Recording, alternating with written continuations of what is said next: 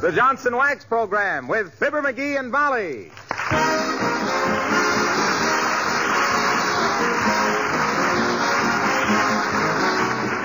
The makers of Johnson's Wax and Johnson's Self Polishing Glow Coat present Fibber McGee and Molly, written by Don Quinn, with songs by Martha Tilton and the King's Men, and music by Billy Mills. The show opens with the National Emblem March.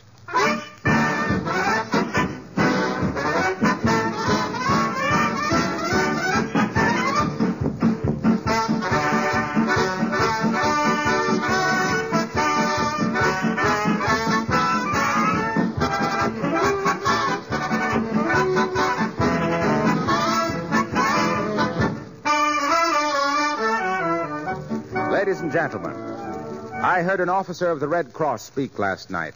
He was asking for money. He said in part that it was customary these days to preface a request for help with an apology, but that he wasn't making any apology. Neither are we. The Red Cross needs $50 million, urgently and immediately. Now, for 130 million people, that's the price of a few cigars or a lipstick. The Red Cross is always ready to help in times of war and disaster, and from now on, the demands upon them will be great. But we are a great nation.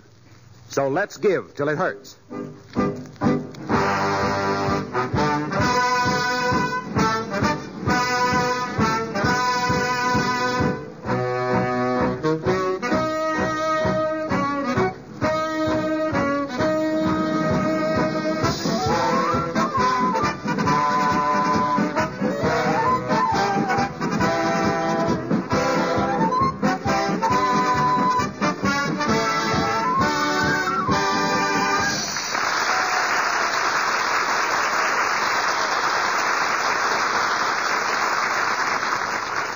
Of 79 Wistful Vista is not one to squander a buck and a quarter for a Christmas tree when he can drive out to the woods and chop down his own. No, sir. And here, driving up to the house, frostbitten but triumphant, we find that lumberjack who saves Jack on his lumber, Fibber of Fibber McGee and Molly.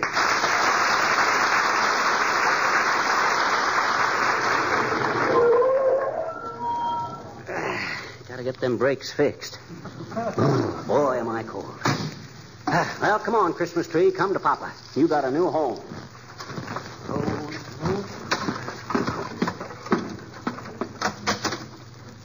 Oh, McGee, you're getting snow all over the hall. Why didn't you stamp your feet? why should I stamp my feet? I ain't mad at anybody. Besides, they're so cold, I'm just walking from memory. Oh. Here, you poor lad. Let me take your coat and your mittens. Thanks, Molly. Hey, take a gander at that tree, will you? Ain't she a whopper? Heavenly days, it certainly is. Yeah, it was the pick of the whole woods, Molly. I had to fight off 20 other guys to get it, too. They all wanted it. Oh, did you actually fight for it, dearie? Oh, it didn't come down to actual brawl, no. One guy ups to me and says, That's my tree, Shorty. And I says, Yeah, I says, tossing my hatchet up in the air and catching it by the handle. Get it, I says. You don't need this tree for last Christmas, I says. And he says, What do you mean last Christmas? Well, I says, sinister like, advancing toward him with a nasty look, You lay a blade on that balsam bud, and last Christmas was your last Christmas. Ah, good for you, McGee. Did he go away then? No. Started swinging his axe at me. and just then I noticed that this tree, which was a little farther along and was even bigger and better. Oh, yeah. so I just sneered and walked away. Double time. Well, it certainly is a big one. What'll we do with it after Christmas? Hollow it out and make a canoe? Shucks now, Molly, just because. What took you so long to get it home? You know, you've been gone six hours. Well, I had a blowout on the way back and had to stop and buy a new second-hand tire. Cost me seven bucks. Where's the hatchet? I lost it in the snow, but I know just where it is, and next spring when the snow melts, I'll get. It. Oh my gosh! What's that? Oh, it's that window in the dining room. I opened it because it was so hot in here and it won't stay open. No. Well, I'll fix it when I get time. By the way, what time is it? It's after four. Why? Where's your wristwatch? Well, I took it off to chop this tree down and forgot all about it. Ah. Then when I went back to look for it, it had snowed some more and covered it up. Well, that's fine. A $30 wristwatch, a $2 hatchet, and a $7 tire. $39 for a 98 cent Christmas tree. Oh, happy Yuletide.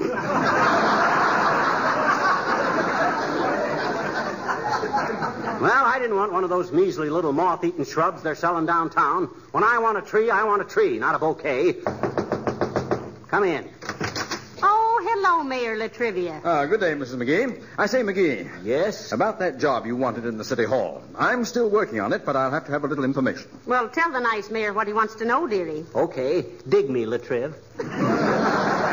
Well, first, can you dominate people? Can you let the ones in that you really want to see and shut the rest out? Absolutely. Another thing, McGee, can you stand it physically? To be mauled by crowds of people all asking you questions. Can you ignore the whispers behind your back? Can you give orders in a loud tone of authority? Boy, can I. Listen to this, Triv. All right, folks. As captain of the detective force of Wistful Vista, I order you to make way there. Stand back, everybody. The police. Oh, uh, this wouldn't be a police job, McGee. Oh. But one of the elevator operators has just been drafted, and I've suggested you. I'll let you know later. A good day. Why, that small-minded, boat-grabbing, baby-kissing... Now, now, now. Never mind that now. Say, uh, uh, where should we place this tree, McGee? I don't know. Where do you think? Well, offhand, dearie, I'd say it was a toss-up between the Grand Canyon and Death Valley. Oh, shucks, I told you I got to trim it down a little. Get me a hatchet, will you? The hatchet, dear boy, according to your official communique, Yeah. is at present sleeping its edge off under a snowdrift 18 miles north of town. Yeah, well, we got a saw, haven't we? Not a very good one. It's all bent. Who bent it? You did. Huh? After you saw that vaudeville act at the Bijou last uh, October, you tried to play Pony Boy on it, remember? Well, I guess it'll still work. Say, it's awful hot in here. yes, it is. I'll open that dining room window again. Okay. The thermostat on the furnace is out of order, and I've got to get it fixed. Boy, am I tired. Ah, but what a tree. Why, this will give us enough kindling wood for all summer. Except that we don't need any kindling wood in the summer. Hey, McGee, I just thought of something. What's that? This tree is so big our little ornaments are going to look awful silly on it. Yeah, I never thought of that. I better order a bigger assortment of ornaments. Now, hand me the phone, will you? Here. Thanks. Hello, operator. Give me the Wistful Vista novelty and day. Oh, oh, is that you, Myrt? No. How's every little thing, Myrt? Huh? Who? Your niece. Somebody grabbed her and kissed her during the blackout. Oh, heavenly days, McGee. Does she know who it was? She'll recognize him when she sees him. He'll have lipstick all over his face, neck, and shirt front. From just one kiss? What do you mean, one kiss? That blackout lasted three hours. what say, Myrt? Okay, I'll call him later. Hey, did you get me the saw, Molly? Here it is, dearie. And now don't get sawdust all over my floor. Why not? It'll make Uncle Dennis feel at home. see. I guess I better take a couple of feet off of the bottom first. Yes, and trim out a hundred or so branches. Tarzan or somebody might be hiding in there. Who? Tarzan. Who? I said Tarzan. Who? Oh, stop it, McGee. That's I not didn't say funny. anything. You says Tarzan. Who? Tarzan. Who are you shouting at? Who? Who? Who? Hey, what the? McGee, it's an owl. He's in that tree. Huh? Look, up on the fourth branch. Oh, my gosh. Oh, my gosh. Shake the tree, Molly. Open the door and we'll shoo him out. Ooh. You! Come on, get out of that, you big buzzard. Go on, scram. Take Hey, it harder, McGee. There he goes. chase him, Molly. Chase him this way. Look out, put out, look out to the table. Ooh. Edge him toward the door, Molly. Wave your hand. I am waving my hand. Shoo, scat, go away, Birdie. He won't even look at me, McGee. Well, owls don't see good in the daytime. Well, what do you expect me to do? Buy him some glasses? Hey, ooh, there he goes. Go on. Beat it. Scram.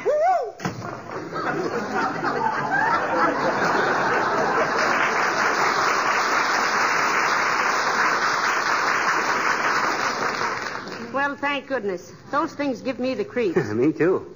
Though I will say it was decent of him to back up my judgment. what are you talking about? Well, owls are wise birds, and we both picked out the same tree. Don't you get it, Molly? I says owls are. Ain't funny, McGee. Okay, okay, okay. But I've been hooted at enough for one day. Hand me the saw again. Thanks. Now. Hello there, daughter. How's about? Hey, what you got there, Johnny? Christmas tree? Oh, no. we buy our firewood on the hoof, Mr. Oldtimer. What's on your mind besides that Daniel Boone cap, old timer? Just wanted to know if you could come out and play. Some of us kids are building a snow fort in that vacant lot up on the corner. Having a peck of fun. Oh. No, thank you.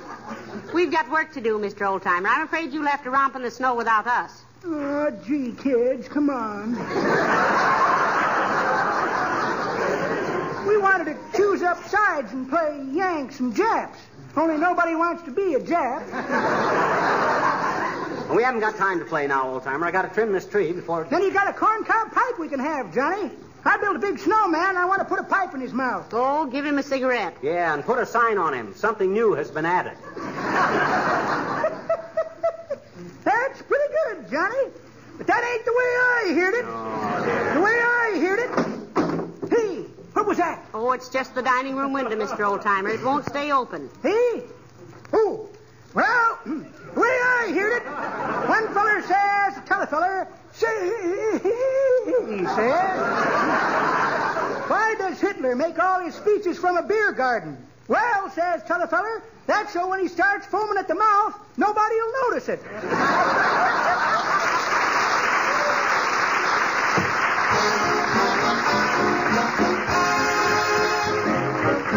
Martha Tilton sings Thank Your Lucky Stars and Stripes.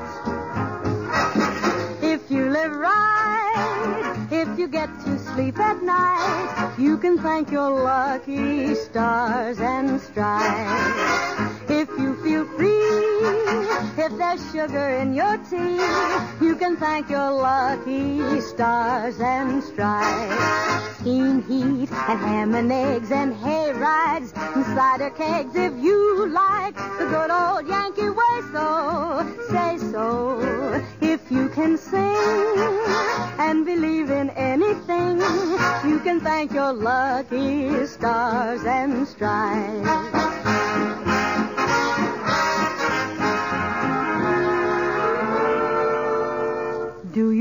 like it here? Don't you think this country is swell? Do you want to cheer? Ring the Liberty Bell. Well, if life is gay, if there's fun on Dollar Day, you can thank your lucky stars and stripes. If you can joke and enjoy an artichoke, you can thank your lucky stars and stripes. Dime stores and bobby pins and hot dogs and Mickey fins. If you like the way we go about it, shout it.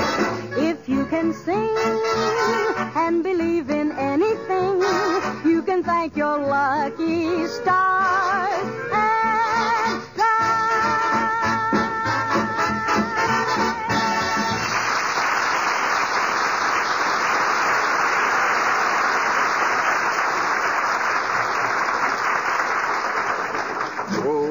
cut down the old pine tree and they hauled it away to the mill to make a nice Christmas tree just for Molly and me. In- Huh? Goodness sakes, do you have to sing with your sawing? No, I don't have to, but it helps. Hey, how does it look now, Molly? Beginning to shape up pretty good, eh? Yes, if you like that shape. it's pretty lopsided. It is? Where? Oh, oh yeah. Sure. Well, I can trim that side off a little more. It's a good thing I got a big tree to start with, you know it? Well, Yeah. listen now, try and be a little quieter. Uncle Dennis is upstairs taking a nap. That guy's always taking a nap. And I just found out why he wanted that old brass bed brought down from the attic, too. Why? Well, I peeked in on him the other morning, and there he was, sound asleep, with one foot on the brass foot rail and a happy smile on his pretty little face. Now, now, let's not start on poor Uncle Dennis again. Uh, He's a gentleman and a scholar. he ought to be a scholar. He's had more teachers than anybody I ever knew. Oh, well. Oh, I cut down the old pine tree, and I hauled it away in my car. McGee, Uh, there's somebody at the door. who? I don't know. Let me peek. Oh, it's Mrs. Uppington. Oh, not the Mrs. Uppington, the choicest crumb in our upper crust. Yes. And wearing a hat that was made in a hurry by a cross-eyed milliner wearing boxing gloves. Come in, Abigail, darling. Ah, how do you do, my dear? And Mr. McGee. Hi, Uppy. Please excuse the mess in here, Abigail. McGee is trimming the Christmas tree. Oh, how fascinating. I simply adore the scent of freshly cut lumber, really. It's so invigorating and so So outdoors, eh, you might say. Yeah, I'm. I might say that if I carried my handkerchief in my sleeve. Didn't know you were such a lover of the great open spaces, Abigail. Oh, my dear, I used to simply spend all my time at my hunting lodge in Maine. Roughing it, you know. Ever hunt any moose? McGee. Watch your commas, dearie. Well, did you, Uppy? Oh, no, no, I was never much of a Nimrod, Mr. McGee. we called it a hunting lodge because we were always hunting a paw for bridge. Ah, but you really ran wild up there, Uppy. Don't pay any attention to him, Abigail. You know, he thinks he's a great woodsman because he shot a bear in Alaska last summer. well, that was something. If you ever walked through a dark forest with, with the feeling that something, something was creeping up on you, ready to pounce any minute, and suddenly, wow! Help! He got me! Shoot him! Take it easy, McGee. Huh? Take it easy. It's just the window in the dining room. It won't stay open, Abigail. But say, where did you get that hat? I haven't been able to take my eyes off it. oh, do you like it, my dear? She didn't say that. She just says she couldn't take her eyes off of it. Afraid I tell you, it's just darling, Abigail. Oh, I'm so glad. That's exactly why I dropped over today, my dear, to see if you liked it. uh, do you, Mr. McGee? Well, confidentially, Uppy, and since I'm a plain-spoken man, I think, I think it's the worst monstrosity ever placed on a human head. Oh. It would make a Zulu medicine man swallow his spear. Splendid. I'm a success. What? I just said to myself, if Mr. McGee likes it, I will simply have to give it to my cook. That man has less taste than a nightclub salad. Thank you, Mr. McGee.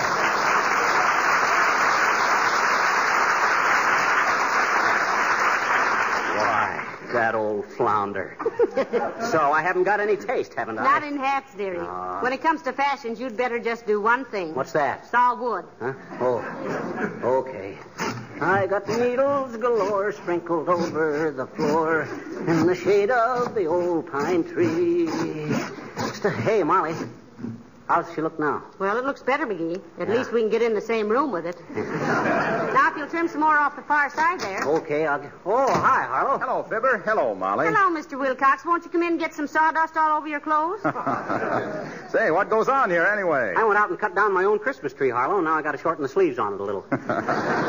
Well, you sure got the room in a mess, pal. You've got enough loose branches around here to bed down a rhinoceros. well, lie down and we'll try to make you comfortable. Very funny, McGee. But what can we do for you, Mr. Wilcox? Well, it's like this, Molly. I'm a little worried about the greeting cards I ordered this year. I'm afraid the sentiment is a little too flowery. Well, read one to us, Mr. Wilcox. Though personally, I don't think a greeting card could be too flowery. Why, certainly not. Let 'em drip, I always says. well, read the blurb, Waxy. All right, it reads The season's greetings to you, my Fran, from the Johnson Self Polishing Glow Coat Man. Oh, I hope that in 1942 and 43 and 44 and 45 and 46, you'll remember all those little tricks I showed you about saving time and dough by using Glow Coat on your flow. On your floor. Well, shut my mouth, honey child.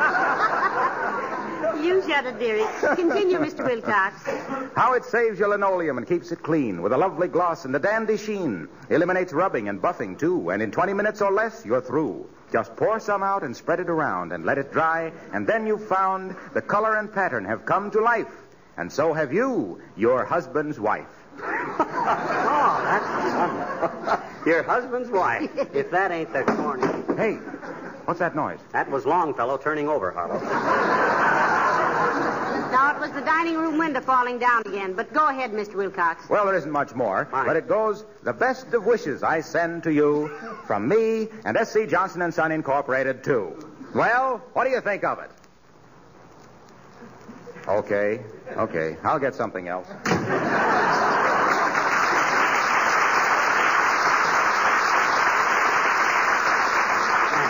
Naive character, isn't he, Molly? How naive. Oh, I was talking to him one day, and he looks all around to see if anybody was listening, and then whispers to me that Santa Claus didn't really live at the North Pole. He said he really lived in Racine, Wisconsin.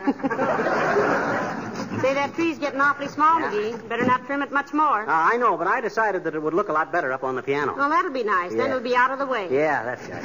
I'll go out and fix that dining room window. Okay. Oh, I cut down the old pine tree, 'cause the ones at the store were not free. I told the man at the store, there's a knock at the door. I wonder who that could be. Come in. Oh, hello, Mr. Wimple. Hello, Mrs. McGee. How are you today, Mr. McGee? Fit as a fiddle and ready to play humoresque, Wimp. Old shrimp, what's it with you? I just dropped in to say goodbye for a couple of weeks, is all. Oh. I'm spending the holidays in Chicago with Mama and Papa. Oh. Is your wife going with you, Mr. Wimple? Who, Sweetie Face? Uh-huh. No, she has to stay here and knit. Knit? Can't she knit on the train? Not so good, Mr. McGee. She broke three ribs wrestling with a policeman, and the doctor says she'll knit much better at home. Well, what on earth was she doing wrestling with a policeman? Oh, she is the instructor at the police gymnasium, Mrs. Oh. McGee. The whole force is just crazy to study with her. At least I think they are. I'll bet you'll miss her, Wimple. how much? How much will you miss her? No, how much will you bet? oh, I, I shouldn't say that, I suppose. Sweetie Face is really a wonderful woman at heart, if any, and I doubt it. Well, we'll call on her while you're gone, Wimple, and see if there's anything we can do. Yes, we might take her some fruit or something. Oh, I wouldn't advise it, Mrs. McGee. Last time Sweetie Face was sick, some people took her some flowers and she threw them in their faces. Oh, don't she like flowers? Yes, she loves flowers, but she hates people. Well, goodbye, folks, and Merry Christmas. And you, Wimple.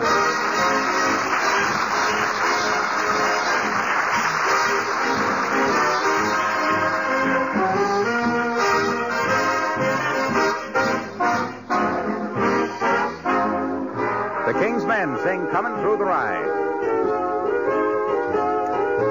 If a body Guru.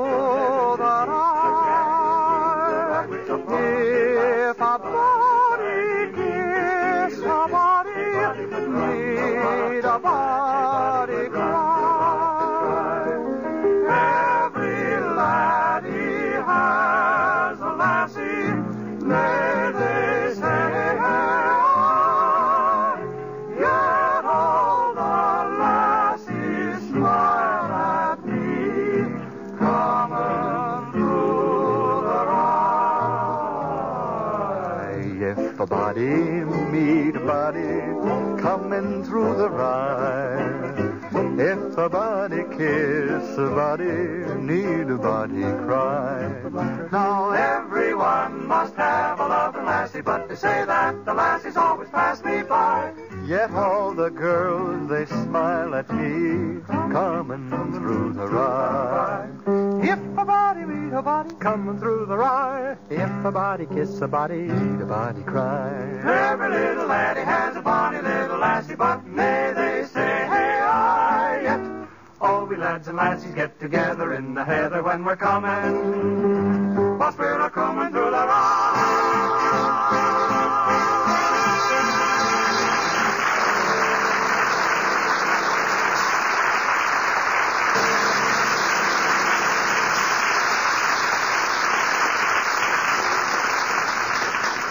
Trumpeter, what are you sounding now? Gee, haven't you got that tree fixed yet? No, but it won't be long now, Molly. Anyway, I hope not. This saw's getting duller than a bus trip to Bloomington. Well, is it still awfully hot in here, McGee? You're asking the wrong man, Mrs. McGee. I'd be hot right now if I was up to my clavicle in ice cubes.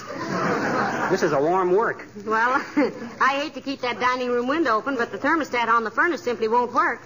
Say, have you been monkeying with that, McGee? Who, me? Yes, you. With the thermostat? Yes. Why should I have been monkeying with the thermostat? That's what I want to know. Heck, I don't know anything about a thermostat. I know that, too, but did you monkey with it? When? Anytime. Well, say I did kind of tinker with it last night at that. Oh, Uh-huh. now it comes out. And just what did you do to it, Mastermind? Well, I was walking past it with a screwdriver in my hand, and the screwdriver caught in one of the little screws, and the first thing I knew, I had it all apart. Wonderful little gadget, too. McGee, I don't know what I'm going to do with you. That's a coincidence, Molly. I don't know what I'm going to do with this little dingus I took out of it either. I couldn't find any way to get it back in there. Well, why didn't you tell me so I could call the furnace man? Oh, I was going to fix it myself when I got time. I'm pretty ingenious with mechanical stuff. You know that. Oh, sure. What happened when you fixed my percolator? What you mean? It throws coffee across the room like a fire extinguisher. and my electric toaster. Oh, well. I have to fix breakfast wearing a catcher's mitt. Oh, well. No machine is perfect. As soon as I finish with this tree, I'll fix it. Stop a while and listen to my. Well, you go ahead and I'll uh, go open that dining room window. Okay, that's just. Oh, for the. lo- Come in. Hi, mister. Oh, hi, sis.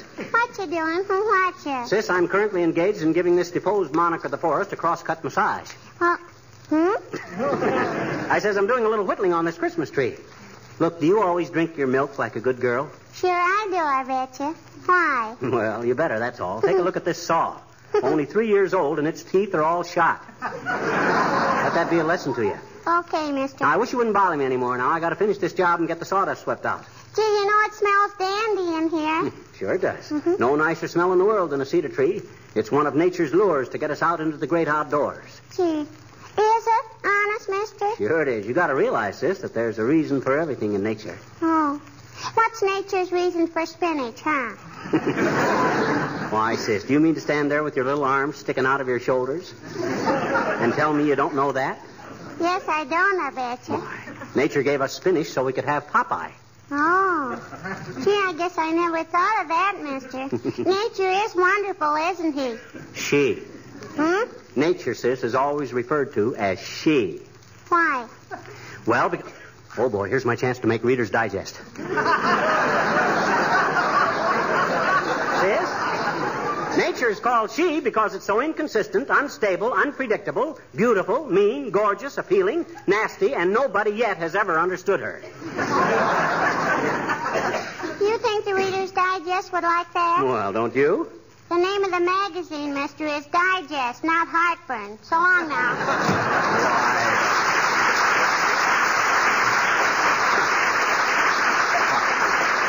That's the last time I ever try to explain something to her, if I'm smart. Okay. Uh-oh. Aha. Now we're getting someplace. Now to cut her down on the sides. Now, trim the ends a little bit. Let's get her up there. There. Oh, heavenly days, there goes that window again. You don't have to worry about it anymore, Molly. Here, here's a nice stick I made for you to prop it up with. Oh, fine, dearie. Just the thing. Yeah. Thank you. Oh, forget it. It's nothing that any red-blooded American boy Say, couldn't it have done. was very thoughtful of you now, McGee. Say, Huh? what became of the Christmas tree? That's it. I got her trimmed down a little too fine. Well, that's that, I guess. Now to go to work on that thermostat. No, no, don't do it,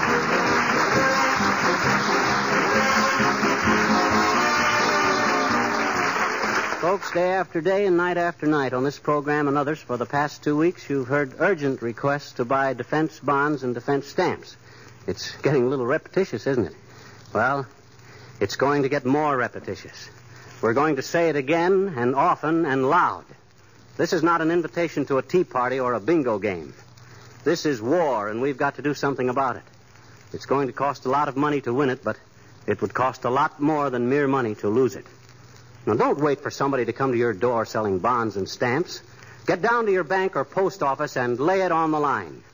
This isn't the other fellow's fight. It's, it's yours and mine. So here it is again. Buy defense bonds and defense stamps. Yes, and if you live in Canada, buy war saving certificates or victory bonds. Good night. Good night, all.